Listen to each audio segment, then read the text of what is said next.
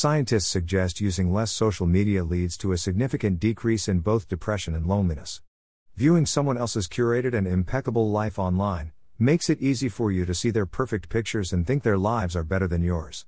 The main reason for feeling depressed after spending too much time on social networks is due to comparison. There are some real consequences to spending too much time on social media. Studies show we are carrying around little dopamine stimulators in our pockets and are expecting entertainment. It's no surprise social media makes us bad at multitasking and distracts us from optimum productivity and performance. The same study shows we're so addicted to dopamine release from social media interaction that we create phantom vibration syndrome. We feel like our phones are buzzing even though they're not. Furthermore, the reward centers in our brains are most active when we're talking about ourselves. It's all about showing off, comparing our lives to others. Not even in real life do we talk about ourselves so darn much.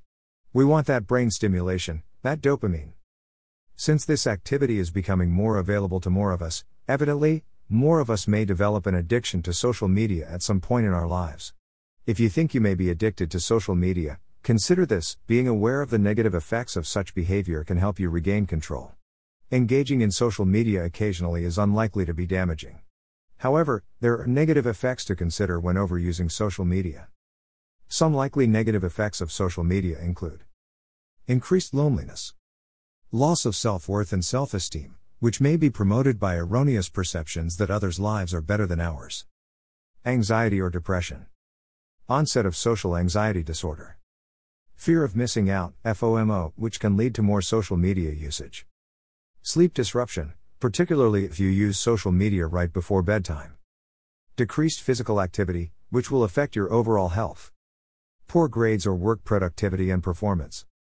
Reduced empathy to others ignoring the relationships with others in real life.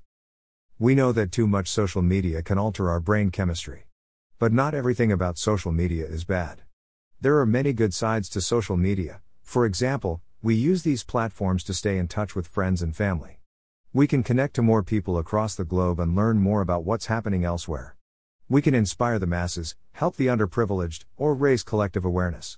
I'm convinced that reducing the time spent on social media can reduce harmful psychological effects and can help us invest more time in our overall health and well being. Read more about mental health. By Mervyn K.